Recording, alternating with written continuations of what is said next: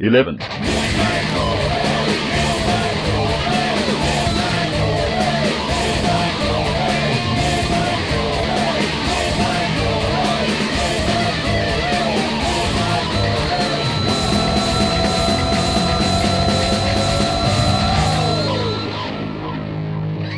Oh, I'm so scatterbrained this week. Oh, hey, hey, Midnight Corey. hey, another week, another podcast. Thanks for listening. My name is Corey. so here we go. I got to tell you um, that this week I'm a little distracted. Uh, I am. Uh, this might be coming out a little bit late, and I apologize. But I was distracted by really, really cool stuff. If you've been following my stupid Twitter posts and everything, you'll know that I bought a new video camera this week. It's uh, professional quality. It's an AG-HMC 40 by Panasonic. It's uh, beautiful, full HD, tapeless. Ah, it is a wonder to behold. but so I got this thing. I've been playing with it, and right now the battery's charging. So I'm trying to do the podcast while the battery charges. Because uh, as soon as the battery's full, I'm going outside with the camera, and then I won't podcast no more. At least today. So this might be a little late this week. I apologize. Like I said, I'm scatterbrained, a little bit, uh, a little bit distracted. But what can you do? Um, first thing. Now this is a hugely important deal right here on a, on a very serious note. My friend James Melzer, talented guy, great, great guy, fellow podcaster, writer. I mean, all around fantastic human being. Well, he's having some really, really bad uh, issues getting into the United States to get married, which is going to happen here pretty soon. Uh, he is a Canadian, and he's getting his visa and everything to get married, and it is a hugely expensive process.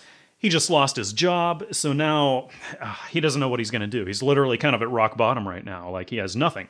So He's put an, another uh, donate thing on his website at jamesmelzer.net. I want everybody to go there, and I'll tell you what, if you're going to donate to anybody this year, anybody at all, donate to James uh, because uh, this is this is a huge deal. Uh, the man's got him down here, and uh, this is where we should all pull together and really really help this guy out. So.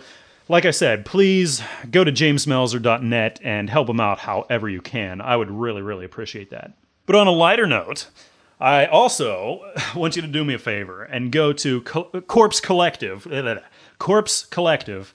Dot com. A whole bunch of great writers, great all around people posting things on the website. Mike from Cadaver Lab, and Steve Wands, and Vaughn from Motion Picture Massacre, and uh, Keith Latch, uh, Sean from Angry Gnome, a whole bunch of people.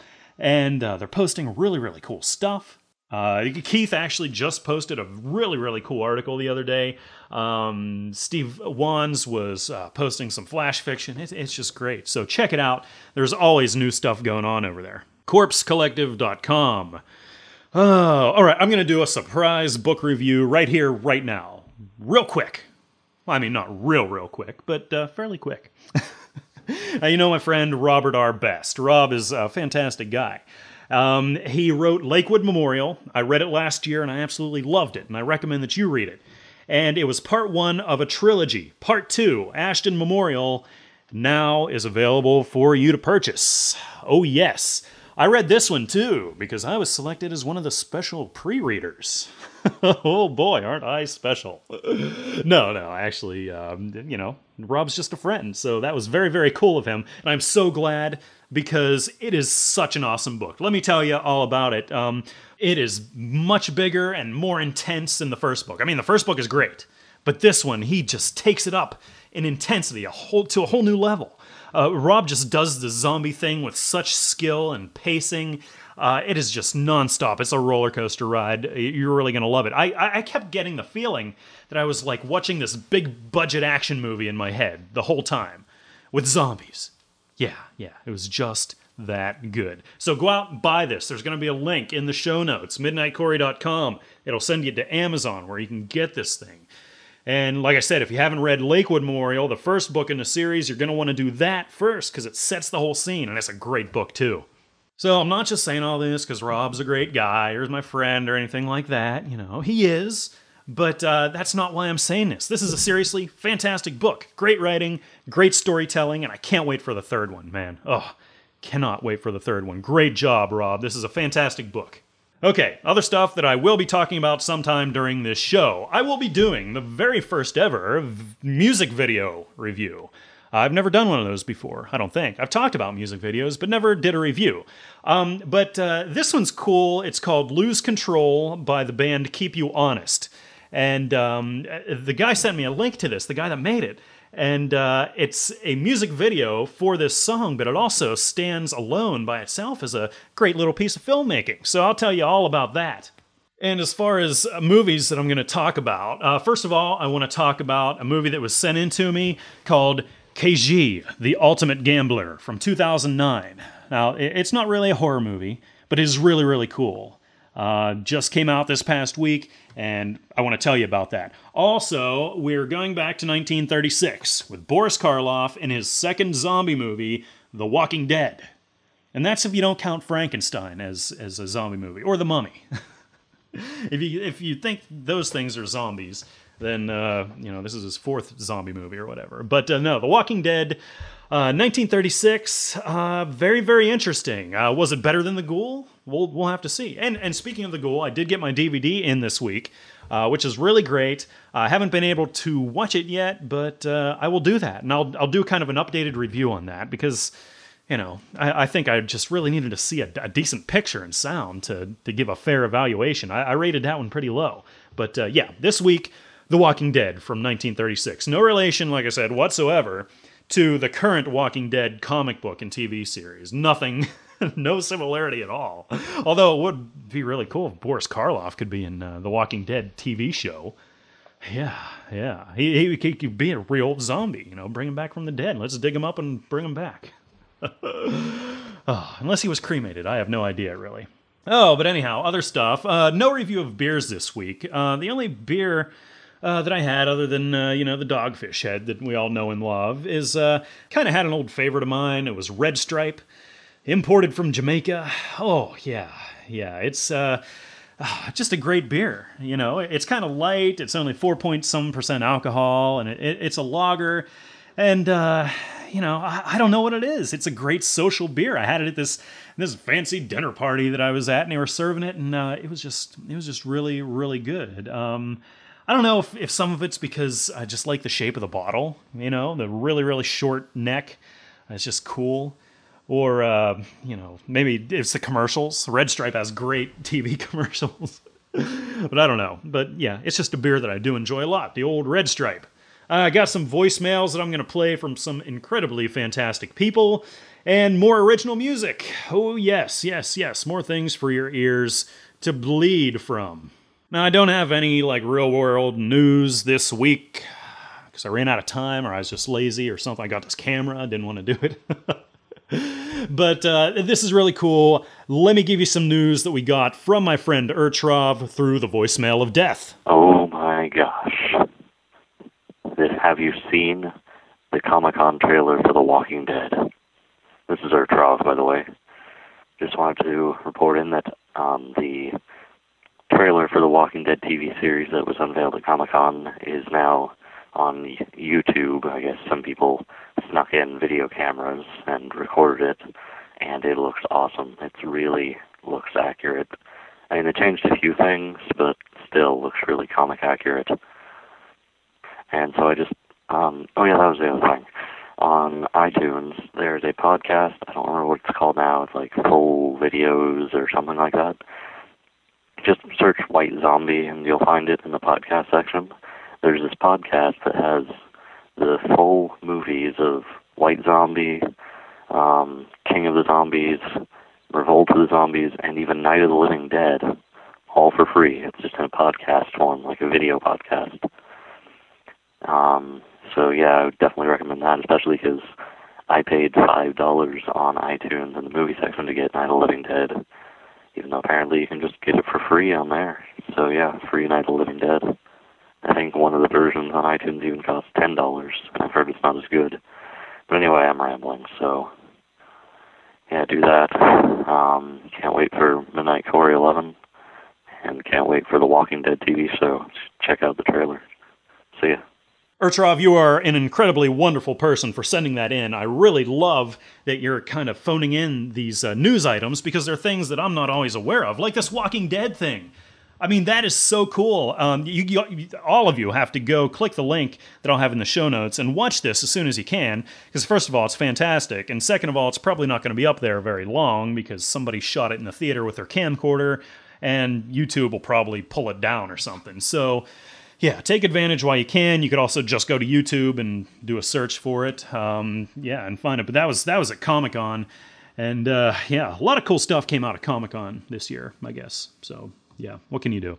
Uh, and did you hear that roar of applause at the end of the clip? I mean, that thing got oh, this roar of, of clapping and cheering that was really, really cool. So I'm excited. It looks great. It does look like the comic book. I think, you know, in the filmmaking process, you got, uh, you know, the script, and then the script goes to the storyboard stage, and then, you know, you start shooting. Uh, and it's like, I got to thinking that uh, people that make movies that are based on comic books kind of already have the storyboard made for them already, and they can just kind of start shooting. I know it's more complicated than that, but uh, you know when you think about it, and it looks like that's what old Frank Darabont here did with um, everybody else that was involved in making this. They just kind of took the comic book and said, "Okay, let's shoot this scene," and they, they went ahead. But no, it looks great. It looks great. So you got to go watch it. Also, yeah, the free movies on iTunes, uh, those are uh, most likely the ones that you named are all public domain ones. Um, and yeah, you know, I, all of the uh, like the Mill Creek collections that you can find and the ones that are like 50 movie packs, 100 movie packs, those are all public domain movies and you can get them so cheap because they're free. and nobody owns the rights to them at all. Um, and that's what those are. That's why you can download them free on uh, on uh, iTunes. And uh, YouTube actually has a great selection of uh, free public domain movies too. And Night of the Living Dead is one of them. And yeah, so, and uh, yeah, but I would urge you, as far as Night goes, um, if you're going to buy a copy of Night of the Living Dead, I would urge you to spend the 15 bucks and go get the 40th anniversary edition of Night of the Living Dead. It is absolutely phenomenal. It's the it's the best copy out there right now. It is crystal clear. The sound is really good. They cleaned it up and remastered it fantastic. So, Urtrov, like uh, like I said, man, thank you, thank you for uh, calling those in. Now, something else I want to talk about here was sent to me by my friend James Cheatham. James Cheatham is a writer. He is also a guy. You send him your picture, and for like ten bucks, he'll zombify it. And uh, I uh, did that whole thing on the Midnight Podcast with him back in the day. And really, really cool. Good guy. Really good guy. So he sent this over. It's the 2010 International Cheatham Zombies Photo Cookie Model Search begins August 1st. Got a whole pile of links that you can check out in the show notes for this, and you're going to want to check this out. It's pretty cool. Born by a collaboration between Eric M, because I can't pronounce his last name, I'm sorry, of myphotocookie.com and dark fiction writer James Cheatham, zombie cookies are an original and delicious new concept in Halloween treats. Customers send a good clear head and shoulders photo, must be at least one megabyte, to James Cheatham, who transforms the subject into a creepy, colorful member of the Wandering Dead. The image is then transferred to fresh, tasty cookies, available in various flavors and colors by Eric M., owner of MyPhotoCookie.com, and shipped out in time for Halloween events. These one of a kind delicacies are available for Halloween parties, haunted attractions, zombie walks, socials, and movie premieres. Beyond offering individual zombie cookies customized for the customer, Eric and James are holding their second annual zombie model search. Via online communities like MySpace and Facebook, the cookies have gathered quite the following, and in return, four people are given the chance of a lifetime simply by showing their support for the growing fad. From all the people officially infected over the year, Four of Cheatham's zombies will be picked at random to become the 2010 Cheatham Zombies photo cookie designs, available to the general public should they not want to nibble on their own rotting images. They can even order a variety pack if preferred. After the cookies were featured in the Winnipeg Free Press last year, showcased at Comic Con and the Minneapolis Crypticon, as well as various other media outlets, the 2010 zombie cookies are looking to expand their infection around the country. If you're interested in entering the contest, carrying the cookies in your store, featuring them in your publication or on your website, or see the possibility of a collaboration, feel free to contact James and Eric for more information or see the links. We're always interested in new collaboration or ideas that can help spread our yummy zombie delights. So thank you to Mr. Cheatham and to Mr. M. I'm sorry. Um, but uh, yeah, yeah, that's really, really cool. So go check that out. Lots of links up on uh, Midnight Corey. And thanks to my friend Mick Pierce from a Little Dead podcast. Um, he sent me this article. Mick Pierce is another great guy about sending me articles and links and a lot of cool stuff. Um, this uh, it's it's very different than anything I've ever seen before. Um, the headline is International Relations Theorist Explains How to Handle Zombies. So, this is the whole zombie outbreak scenario taken from the perspective of an international relations theorist. So, this guy is smart. You know, we've had doctors and scientists debating this. But now, you know, uh, he's talking here about how the leaders of our world powers would react to a zombie outbreak uh, from, you know, a global perspective. And uh, it's a really interesting take on kind of the politics resulting from zombies. And um, the article quotes Daniel W. Drezner from Foreign Policy magazine. He has some really cool things. Uh, here are some quotes. How would the introduction of flesh eating ghouls affect world politics? The realist answer is simple, if surprising. International relations would be largely unaffected. Although some would see in a zombie invasion a new existential threat to the human condition, realists would be unimpressed by the claim that zombies' arrival would lead to any radical change in human behavior. To them, a plague of the undead would merely echo older plagues, from the Black Death of the 14th century to the 1918 influenza pandemic. To paraphrase Thucydides, the realpolitik of zombies is that the strong will do what they can, and the weak must suffer, devouring by reanimated, ravenous corpses. The People's Republic of China could use the zombie threat to justify an occupation of Taiwan. Russia could use the same excuse to justify intervention in its near abroad. The United States would not be immune from the temptation to exploit the zombie threat as a strategic opportunity. How large would the army of the Cuban undead need to be to justify the deployment of the 82nd Airborne? The reduction of the zombie problem to one of many manageable threats, however, is quite likely. Most countries would kill most zombies most of the time. In the end, what I'm suggesting is that with careful planning and a consistent approach, the zombie threat can be managed. well, there's the end of the quote. That was Daniel W. Drezner a smart guy, and that's that's very interesting. Um, now, is that practical? I mean, in in the real world, could all this careful planning and consistent approach that you're talking about um, be something viable, or you know, would everybody just kind of fly into this uh, survival, you know, uh, you know, fight or flight instinct? Um, that's interesting. But thank you, Mick Pierce. That was a great, great article.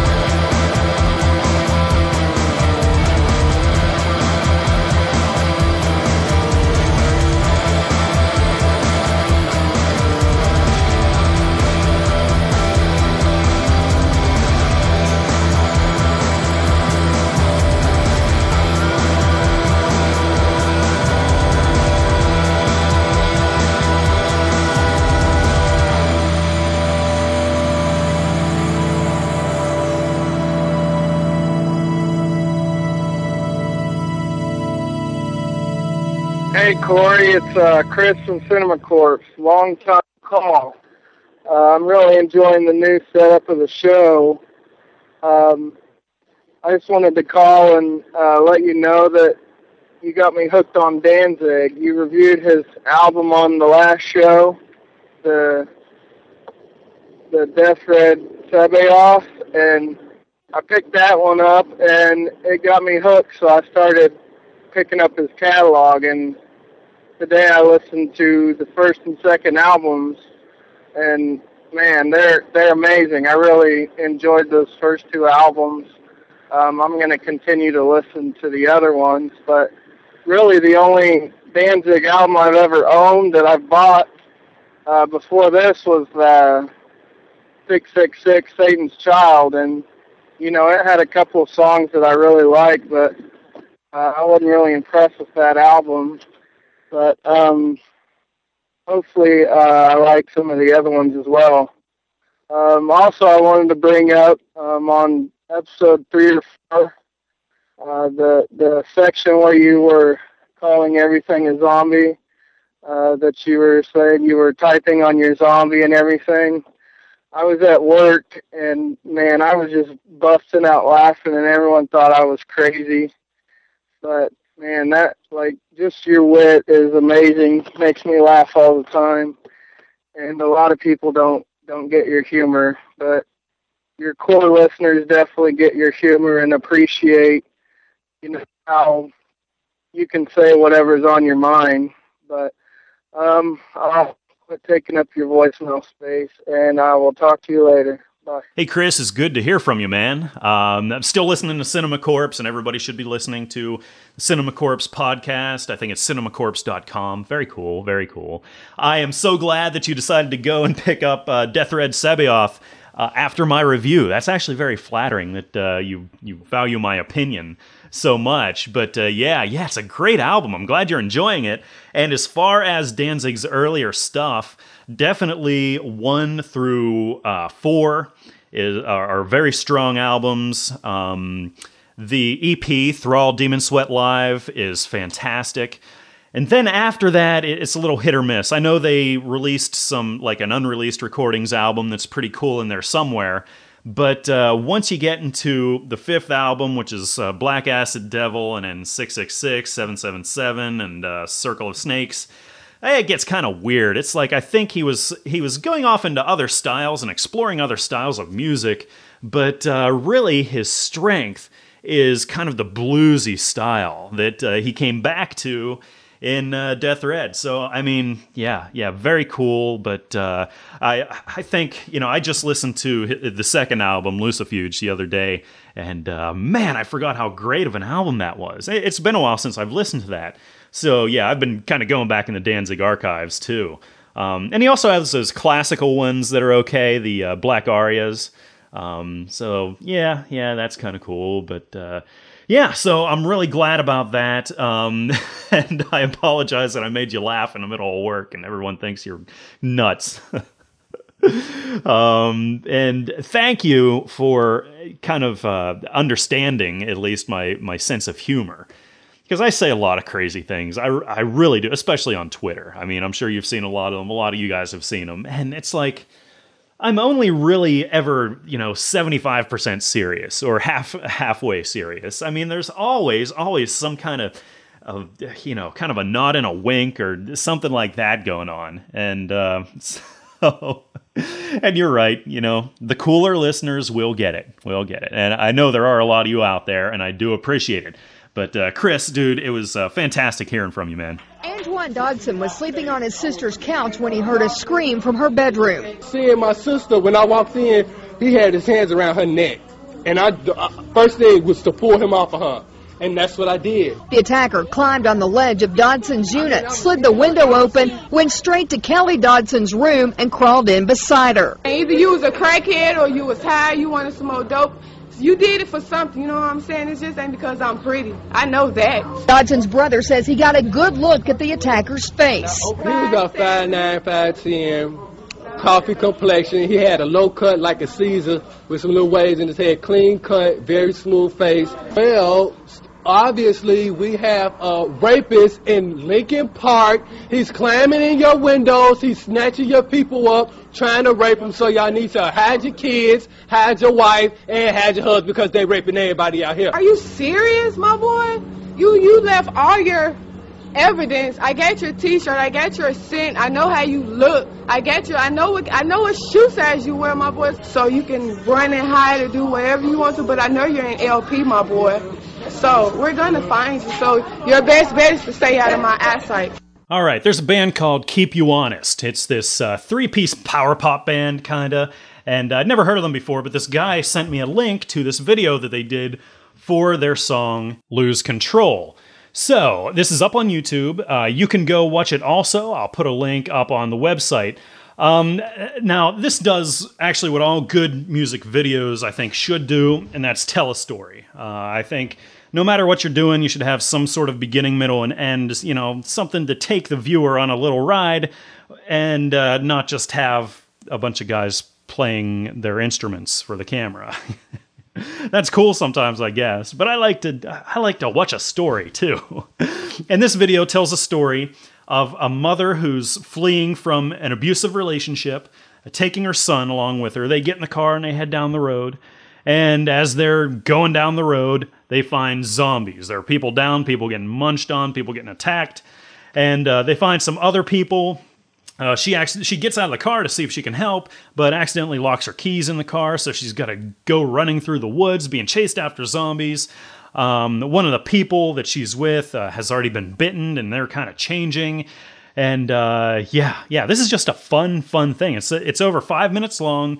Great video. Um, I got to say the the camera work was really, really good. Uh, uh, some really nice steady cam work. Um, great pacing, good editing. The zombies look good. Uh, they're slow. They're not running zombies, which is which is a huge plus in my book. Um, the effects that they do are done really well. I, I, think it's just a great example of indie filmmaking done right. And like I said, it, it works in and of itself as a nice little short film. So yeah, you should go watch this. Um, the band is at keepyouhonest.com, and you can get to the video that way. Um, I'll also put the link up to uh, the YouTube video. But very cool. Thank you, sir, for sending this over, and uh, I think everybody should go check this out. 月6万は払うとして11万と 嘘だろ？俺払わないよ。俺払いませんよ。だって。どこのガキなんだよお前は？払えんの？どうなの？晴海の埠頭から船が出る。あんたみたいな金に行き詰まった連中集めて一夜限りのギャンブルクルーズよ。借金が。ちょ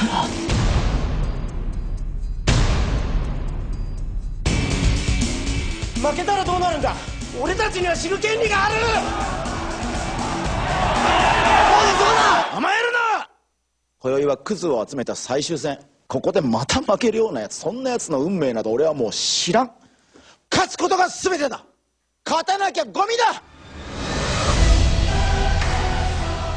君はここにいる他のアホの連中とは全然違う。ごちそうさん。やれるわけねえよこの勝負！金は命より重いんだ！やめろ！どうすればいい？どうすれば？あっさり負けてくれるじゃないの。泣きたい気持ちもわかるけど。いいだろ泣いたって。バカばっかりだ。勝て帰って。戦う前に死ぬよ。お前には勝てん俺はやる。今度こそ負けねえカイジ Kaiji the ultimate gambler oh yeah this is a Japanese movie uh, it was just released this week in the UK I think it was released before by somebody in Japan, but uh, you can hardly get a hold of that one anymore. So it's just been released in the UK this week. Um, now, this is an Asian film. It runs over two hours. Um, Japanese, like I said. And I did a whole big run back on the Midnight podcast of Asian zombie films. And uh, the Asian films I've found are very hit or miss with me. You know, to me, a lot of the films that come out of the Far East, whenever uh, they're dealing with horror or, uh, you know, especially when they try to put some comedy in there, they're just way too over the top. And I, I understand that part of their culture. And I, I know, I, I get it, but I just think it's stupid a lot of the time. I just, I just don't prefer it. But uh, you know, and then again, sometimes they put out movies that are over the top and kind of crazy, but uh, they just do it right. You know, kind of like Wild Zero. I love Wild Zero, but um, you know, most of the time they come out stupid, like oh, I don't know, Tokyo Zombie or um, oh, there was another one, um, the, the Zombie Bangkok crisis. What was that? SARS Wars. Yeah, that was really stupid too. So anyhow, Kaiji, the ultimate gambler. Uh, it, it's based on a manga. So again, I just wasn't sure about this. I'm like, well, I'll give it a shot. You know, it sounds kind of cool. Now this is all about gambling but it's it's not what you think. It's not your your usual gambling like you know you would normally think of it like poker, blackjack, roulette, craps, all of that stuff. None of that. This is very unconventional, except for the very first one. Um, um, but anyhow, we follow this twenty something kind of loser guy, kind of a slacker guy named Kaiji. And uh, he's got this dead end job at a convenience store. He can barely pay the rent. Uh, he's just pretty miserable because he just wants to make it, but he, he just he doesn't know how. He just can't do it. So one day, uh, he, he's frustrated about his situation. He's approached by some very intimidating debt collectors. And they sit him down and proceed to tell him that he co signed for a loan like years ago. He doesn't even remember this, but he has a signature and that the original borrower has defaulted on that loan, so now it goes to him. He's responsible for paying up, and there's like a debt of millions and millions of yen. So these guys, they look like you know gangsters, although they're not. But that's you know they're they're coming across as kind of bullying here, and uh, they give them the option though of wiping the debt completely clean by just spending one night on a gambling cruise and uh, so, of course, he takes them up on it. Of course, everybody would, you know, be stupid not to. So he gets there. The ship is full of people just like him, you know, people that are so deeply in debt. Uh, they have no chance of ever paying it off. They're losers. They don't have good jobs or anything like that. And uh, they're organized into this gambling game. And basically, it's the most intense game of rock, paper, scissors that I've ever seen in my life. and so they just keep playing this rock, paper, scissors game over and over again. And if you end up winning this game, then your debt is completely erased and you're set free. But if you lose, then they're taken underground and put into forced labor until they work off their debt, which, like, they all owe millions and millions. So basically, for the rest of their lives, they're in forced labor underground. So there's a lot of intense drama going on there, but in the end, Kaiji has to go underground. And they're just working long hours on some kind of enormous construction project underground, uh, getting paid very little as they work off their debt. But then, so that, you know, they have a tiny, tiny bit of money that they get and they can save up. But then, at like every day or every, it's every payday, I think, they come in with this huge cart of beer and alcohol and sweets and, and roast chicken and just delicious things. And so everybody wants to go and, and, and buy this because, hey, it's payday. Hey, we deserve this. Hey, we work hard. But they're charged just exorbitant, extremely high prices for all of these things. But they're like, oh, well, you know, we, we have to indulge every once in a while. We have to treat ourselves, you know, because of all the stress, blah, blah, blah. And they're just blowing all their money. So Kaiji kind of realizes this. The only way out of this forced labor at all is if you take on the highly feared Brave Men Road. So Kaiji ends up volunteering to try this out. So he and a group of guys have to take on Brave Men Road. So without giving too much of this away, they're just uh, they're subjected to this grueling test of strength and endurance and faith that leaves basically only one survivor, which is Kaiji.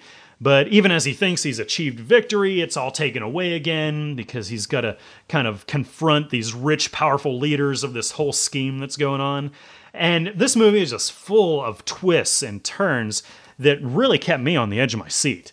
Uh, I was drawn in from the very beginning by the pacing, by the suspense. There is some great, great storytelling here. Um, the the suspenseful moments are drawn out with superb artistry. I mean, these these scenes are pretty long in this movie, all of them. For, you know, over 2 hours, there aren't really that many scenes considering the length. They draw them out, but they do not get boring at all. This is fantastic. Um, you have a great, really oppressive atmosphere, and they use lighting really well here, accompanied by these stunning, huge shots of elaborate sets and locations. Uh, it really is a roller coaster ride. It is really a lot of fun. The good guy, Kaiji, wins it all and then loses it all several times throughout the movie. Uh, he, he's just constantly teetering on the brink of, of having freedom and riches or slavery and debt for the rest of his life, or even death. Um, they, they used such good sound in this movie, and most notably, silence. I mean, there were times in this movie where it just cut out completely and it was just visual and it was holding the moment and it was so good. Oh, it was so good. now, there was some CG, don't get me wrong, uh, some computer generated graphics here. Uh, blood at, at, one point, right at the beginning, I think, was some CG. Very quick, but I noticed it. Um, there's this really, really cool coin rolling sequence where a guy drops a coin on the on the street and it rolls into the sewer and down the pipe clear down to this underground place where all these guys are working. And uh, that's really cool. It's cg but it, lo- it looked really really great. And we had a lot of green screening um, but overall it was very very well done. It was uh, i think on that level it was uh, better done than uh, land of the dead. Because if you remember land of the dead had a ton of green screening had a ton of cg but uh, I think this was done better than that, even though I think it was done pretty well in Land of the Dead. But most people won't even notice, so who cares? Anyhow, this movie is packed full of uh, different themes and I, I think commentary on different things. And the main one is obviously here consumerism. They're talking, you know, we get to a point in the movie, they're underground, these workers have no hope, they're getting paid pennies, pennies, nothing at all but uh, they have this attitude of indulge yourself. Come on, you deserve it. You you have to kick back every once in a while, or you're going to get too stressed out. Come on, come on. And uh, some of the quotes in this movie um, consumption is all they've got. Once they give in, they'll drown in it. The poor covet money, hoping to become king, but in doing so, merely strengthen the position of the king. It's a vicious cycle from which there's no escape. Oh, yeah. Yeah. And uh, do I even need to talk more about this whole thing? You know, it, while, you know, we see this kind of thing, you know, this uh, just overabundance and really overdoing of consumerism all over the world. I think, you know, America obviously is notorious for this. We're just a consumer culture and we just overdo it grossly. You know, food, booze, drugs, entertainment, the internet, games. Uh, yeah, man we Americans just consume, consume, consume, and most of the time, we consume far beyond what we can actually afford or ever even hope to pay off. And uh, the scary thing is, I think we're blind to it. You know, I think you'll deny up and down that you're that way, but, you know, the joke's on you here. You, you probably are, and you can't see it. Um, and that's probably the way you're going to be your whole life. You know, it, it's a vicious cycle from which there is no escape. But uh, you know, the American dream. You know, it's it's it's a dream of hope, a dream a dream of making something of your life. And everybody can be rich and famous and do whatever they want and be happy, blah blah blah, all that stuff. And while I think that was a much purer ideal a long time ago, I think it's really just become distorted and fat and corrupt so, yeah, you're addicted to it and probably don't even know. but you know who does know it? It's advertisers, the government, despite the fact that they're just as corrupt, but on a whole different level. So, there I go. There's my rant. But that's what this movie's saying right there. It is a big critique of consumer cultures. You know, that's what we have in America. Japan has it. They have it all, all over the world. I'm not just picking on Americans here, although I, I know I do that a lot. But, uh, you know, hey, that, that's just the way it is. And they, that's a really a big message they're pushing here. Also, greed. Oh, greed is a big thing, and it plays into to the consumerism thing, where once the people who have power are, you know, they're in control, then uh, you know their greed is really what is driving all of this. They want to suck as much out of the little guy, out of the poor people as they can. You know, so there are several times in this movie where Kaiji thinks, "Oh man, I just you know I just passed this thing and I'm getting like 200 million yen, and uh, he's going to be rich." But then when he actually achieves it, they say, "Well." Uh, there's one thing. Here's this small print here, blah, blah, blah, with all this interest, blah, blah, blah, blah. And several times they're talking about just absorbent amounts of interest and, say, you know, the small print. And he should have read it, but he didn't. And uh, so, yeah, greed plays a big role in this. Also, you know, I mentioned economic class. You know, we got the rich and the poor, and the rich love watching the poor make a spectacle of themselves in their endeavors to win it big. You know, it's all just fun entertainment to them, no matter if they're getting hurt or dying or whatever. You know, the rich just like seeing the people struggle to do that. and that's exactly what happens in this movie. And oh, we also have other things that are touched on, like promises and trust, belief, faith. All of that plays a role in this movie. This movie's deep. It really is. Um, there's some great messages in it, and uh, this is some great filmmaking. It is a really a great treat to watch. So, Kaiji, the Ultimate Gambler, gets a 9 out of 10 from me. Like I said, it's not really horror, but 9 out of 10. I give it 9.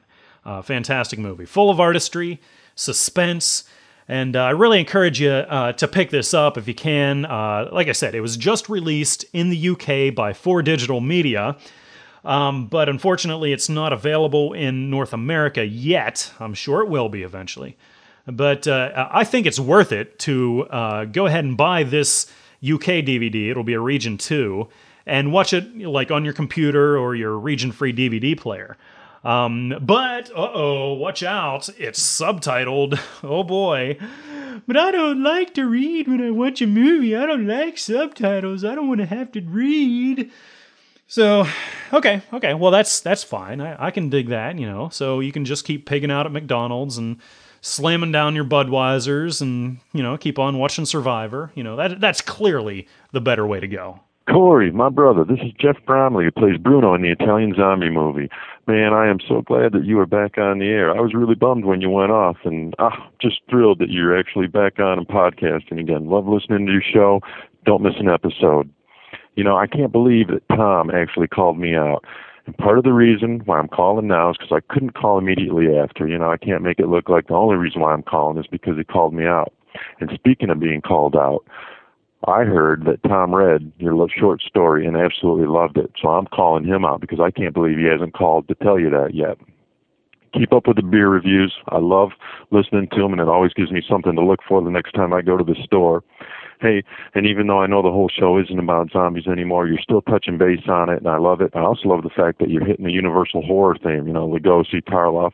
Looking forward to your next episode, and love the sound bites from uh, from Ed Wood. That was great, man. Hey, and keep the music coming. I'm enjoying listening to it, man. I enjoy listening to the stuff that you do, all right? So I just wanted to give you a shout out and tell you that I'm glad you're back on the air and hope to keep listening to you, all right? Take care. This is Jeff Bromley, and I'm out. Yes, Jeff Bromley from the Italian Zombie movie parts one and two. This is like really, really cool because you actually called. oh man, that was great. Uh, yeah, I mean, Tom called everyone out, and you're the first one to actually step forward. and, that's awesome. That's awesome. And uh, I just appreciate that you took the time to call in and, and, talk about the things that you like. I mean, that's that's really great. Uh, the beer reviews are fantastic. I, I don't take credit for most of them because that's Brian in Colorado. I mean, he's uh, much more of a beer connoisseur than I am.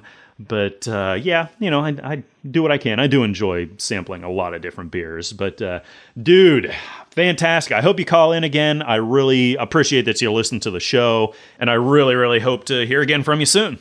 That night, I thought you were my friend. You took my life. Well, I'm going to take it again. Unless you got cat blood in you, no one's going to bring you back this time. Come on! You can't kill me again. Keep away from me, I tell you, or I'll plug you. You can't use that gun. Keep back! Keep back! You can't escape what you've done. There we are, I say! Keep back! Now, in 1936, this is the same year that we got Revolt of the Zombies, which was the uh, you know sequel or whatever to White Zombie, apparently. But we also got The Walking Dead, Boris Karloff movie. Now this was this was actually a pretty big deal. This was Warner Brothers that made this. A pretty big production for the time. Uh, it wasn't in the millions, but uh, I, I'm reading that the budget was around a quarter of a million for this. So 1936, that was that was a lot of money. Um, and you can tell that the production values were a lot better. Um, you know, great picture quality, great camera work, sets, and acting and lighting, all of that. But uh, like I said, this is, takes place in the 30s. And uh, the way some of the people were talking, I was expecting like the Three Stooges to come barreling in at some point because a lot of them, you know, ah, wise guy, see, you know, and, and that kind of stuff. So uh, yeah, yeah, that's it. It doesn't help that um, I was just watching the Three Stooges and I saw that one where they're in the courtroom. And uh, of course, at the beginning of The Walking Dead, we got things taking place in the courtroom, so I couldn't help but think of that. So it, it's basically kind of a, a, gangster movie, really, kind of a crime movie, much more so than horror. Um, and a little background this is directed by Michael Curtiz. And um, if you know him at all, he had a very successful relationship with Warner Brothers during the 30s and 40s. Um, he made other movies like Angels with Dirty Faces, uh, Casablanca, White Christmas.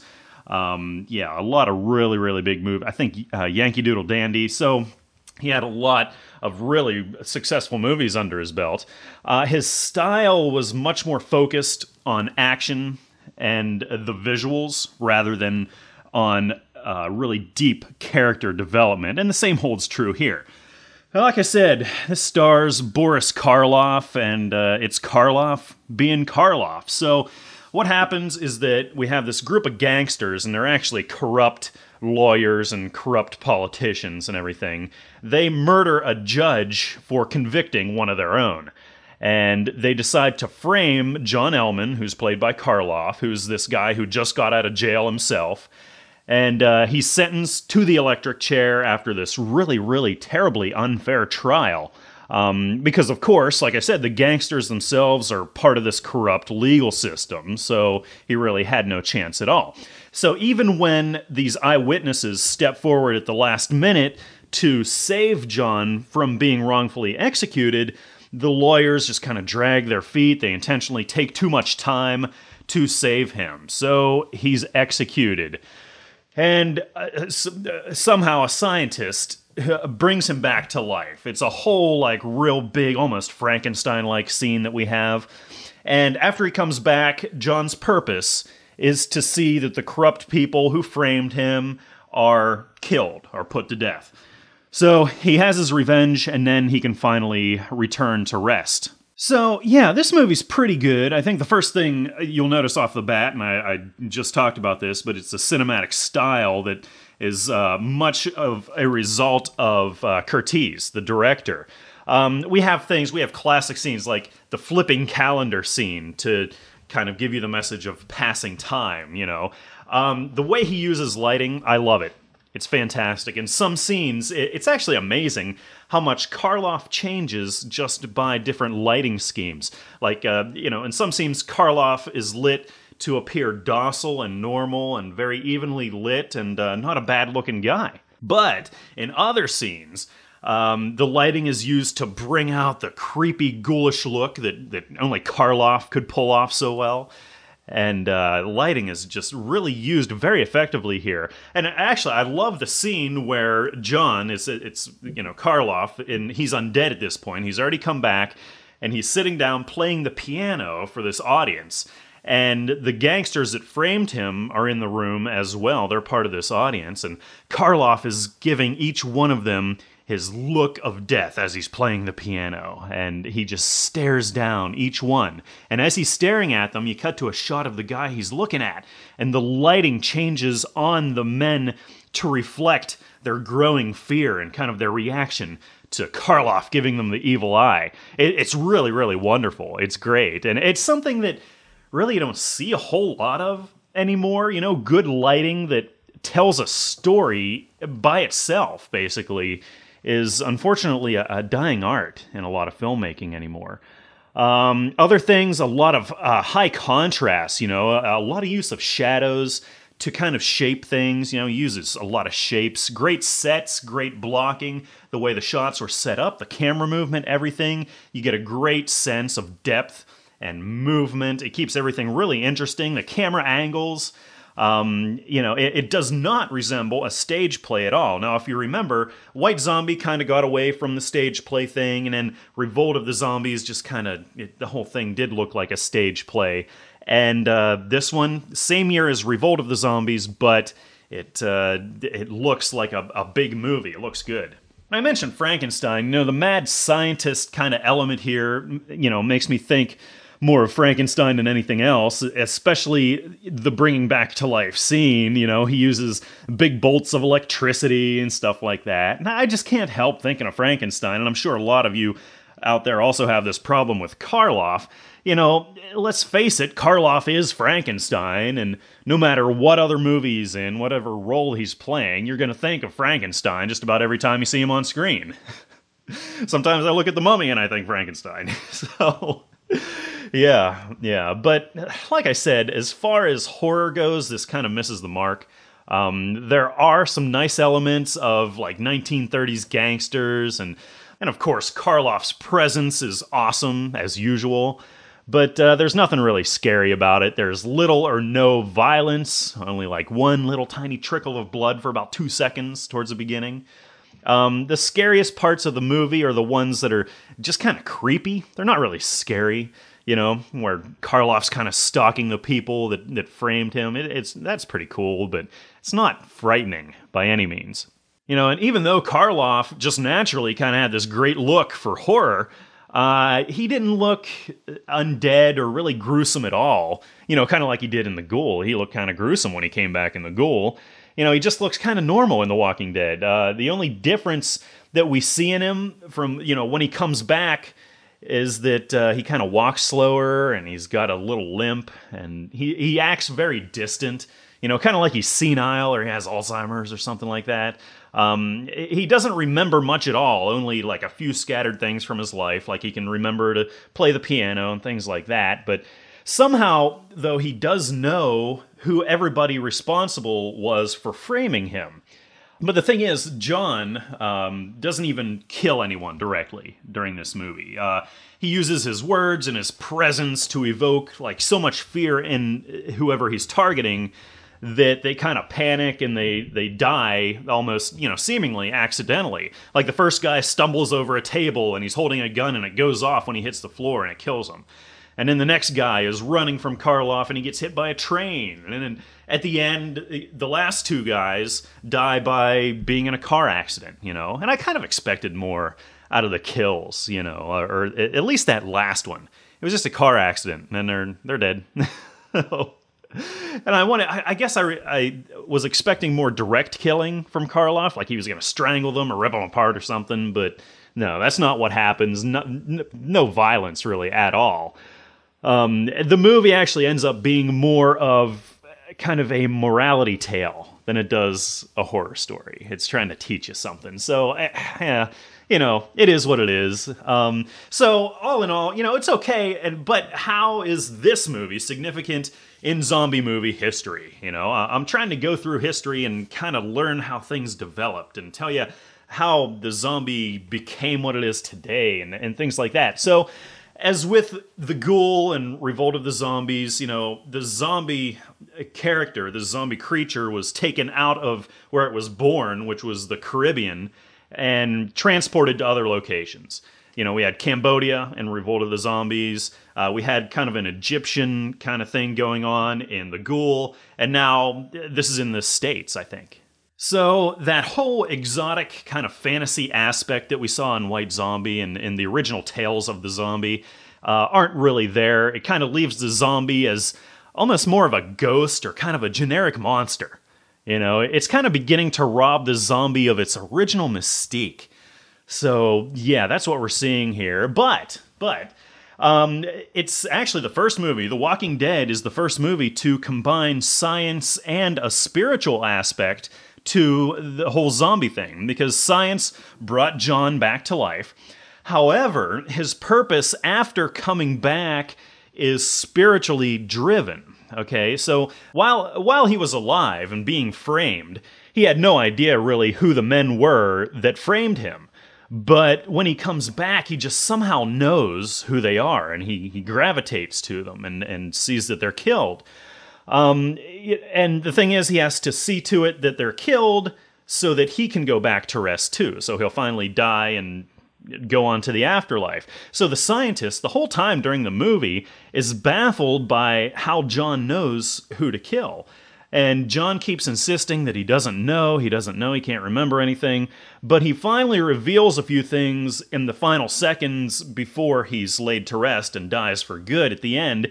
He talks about God, the Creator, being a jealous God, and he talks about the light and heaven and, and things on the other side of death that he got a glimpse of before he was sucked back into life to, to get his revenge. So there's a whole spiritual aspect there that we haven't seen before combined with the scientific aspect that maybe they would have pulled probably from Frankenstein. I think they, they ripped that whole thing off of Frankenstein for sure. And speaking of ripping off, um, a couple things here that I am looking at that uh, I think they're, well, not necessarily ripping off. Well, the one thing. Okay, yeah, they're kind of ripping this off. It's the eyes. There's a shot or two, or I, I think, I think two or more, of Karloff's eyes really close up as he's giving him kind of the evil stare. And the only thing I could think of was Lugosi's eyes from White Zombie, and then they they kind of pasted them into Revolt of the Zombies. But uh, yeah, so the whole eye thing, and then it's Dr. Beaumont. Okay, Beaumont is the name of the mad scientist doctor in uh, The Walking Dead, and Beaumont was the name of one of the lead guys in White Zombie. He was the rich kind of European guy who invited the couple to come to his estate in Haiti and get married there. So, you know, the names are the same, we got the eyes the same, so I think that's much more than a coincidence. But all in all, uh, this is a cool movie to watch. You know, it comes from the, the whole 1930s horror era, which is just classic. Um, but don't watch it for the horror, obviously, but more for like the 1930s gangster atmosphere and the, the nice production values, and most of all, Karloff. Karloff is is the best part of the movie, as usual. So. Um, I'm going to give this a 7 out of 10. But uh, if you're a zombie fan or a horror fan and you're looking for that, then you're going to be disappointed. Hey, Corey, this is Ertrov. Um, just had a couple of suggestions I thought of. Um, I haven't listened to the most, like, the couple most recent episodes yet, so you already thought of these or dummies, then just ignore me. But um, one suggestion I had was, um, since you've been reviewing horror movies and stuff, maybe reviewing The Human Centipede, because, I don't know, a lot of people thought that movie was weird, but I actually liked it. I thought it was good. So I'd suggest, you know, giving that one a viewing if you can find it. I think it's on YouTube still. But anyway, um, so just had that as a suggestion for a movie review, and then my other suggestion was for another contest, maybe doing eventually, um, doing a zombie art contest since you've done a writing one now. So yeah, that's just my two suggestions. Can't think of anything else much to say, other than um, yeah, good luck with the next podcast. I'll be downloading. See ya. Yes, Human Centipede.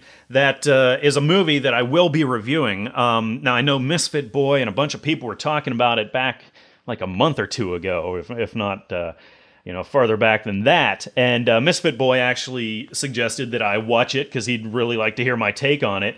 So um, I have it. But uh, I was talking with some other people, and they were going to maybe send in a review for the podcast, and I'm not sure that that's going to come through. I didn't announce it publicly or anything like that. It was just kind of friends I was talking to. So I was holding off doing the review for a while, but now um, I'm not sure that that's going to happen. So I'm just going to probably go ahead and do the review here as soon as possible. So, yes, definitely a good call on that, and expect a review here soon.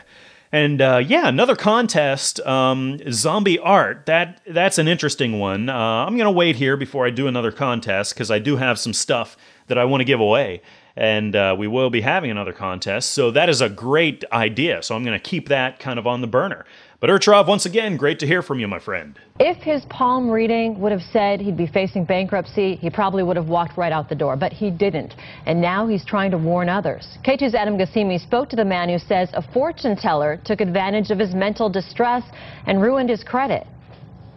This was going to be an ongoing process. Drakkar Druella can still remember meeting Kathy Stevens. He says she told him she sensed a negative presence and was concerned for his well-being. I just thought perhaps she would be helpful to me. Druella says he paid a $265 initial fee, but it wasn't long after telling her he's Catholic that he says she wanted to buy a tabernacle, possibly similar to this one, directly from the Vatican to help him. The cost, a mere $22,000. She would be able to use this tabernacle as somewhat of a conduit to help pull this out of me, take it into this tabernacle itself, and then through a series of spiritual exercises, release it. Druella says in his mental state, he honestly thought Stevens was helping. He was so convinced he bought her a Hummer to reach remote areas for healing, and eventually gave her large sums of money to help open a spiritual center. In all, roughly $150,000 from loans he couldn't afford that ruined his credit and has now bankrupted. An embarrassing situation, he says, that's worth sharing. I want to make sure this doesn't happen to somebody else. Stevens allegedly tried to recruit others to pay her the same way, at times in front of Druella, making him realize her pitch could prey on those desperately seeking guidance. So I just thought, wait a minute.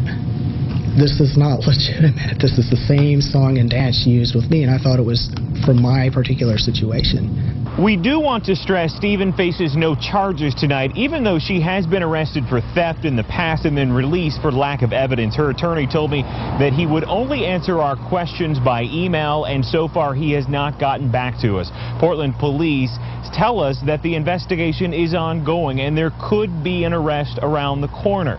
And there could as well be more victims. If you know anything about this case, call Portland Police. In Southeast Portland, Adam Gusimi, K2 News. Well, another cover this week uh, in the music that I'm going to bring you. Uh, this is uh, this is another fun one. I don't know what to say about it. It's uh, it's again from kind of a genre that uh, I haven't really uh, covered yet here or played for you yet on the show and uh, yeah, just fun, like I said. So uh, the most recent time I think I heard the original of this song was on the "Oh Brother Where Art Thou" soundtrack, and then of course during the movie, and of course I'm talking about Big Rock Candy Mountain. So did my own version of it. Why not? Here you go.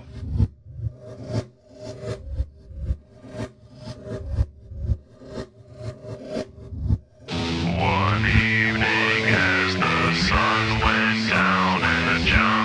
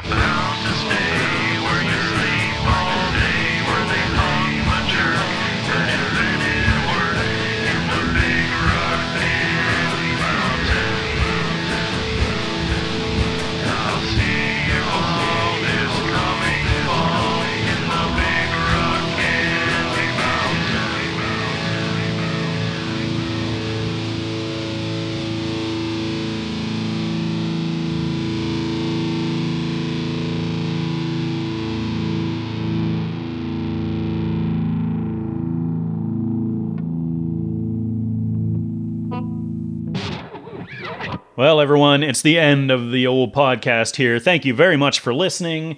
Next week, another Karloff. This will be the last Karloff that uh, I'll be talking about uh, for now, but it's the third zombie movie that he made in the 1930s called The Man They Could Not Hang.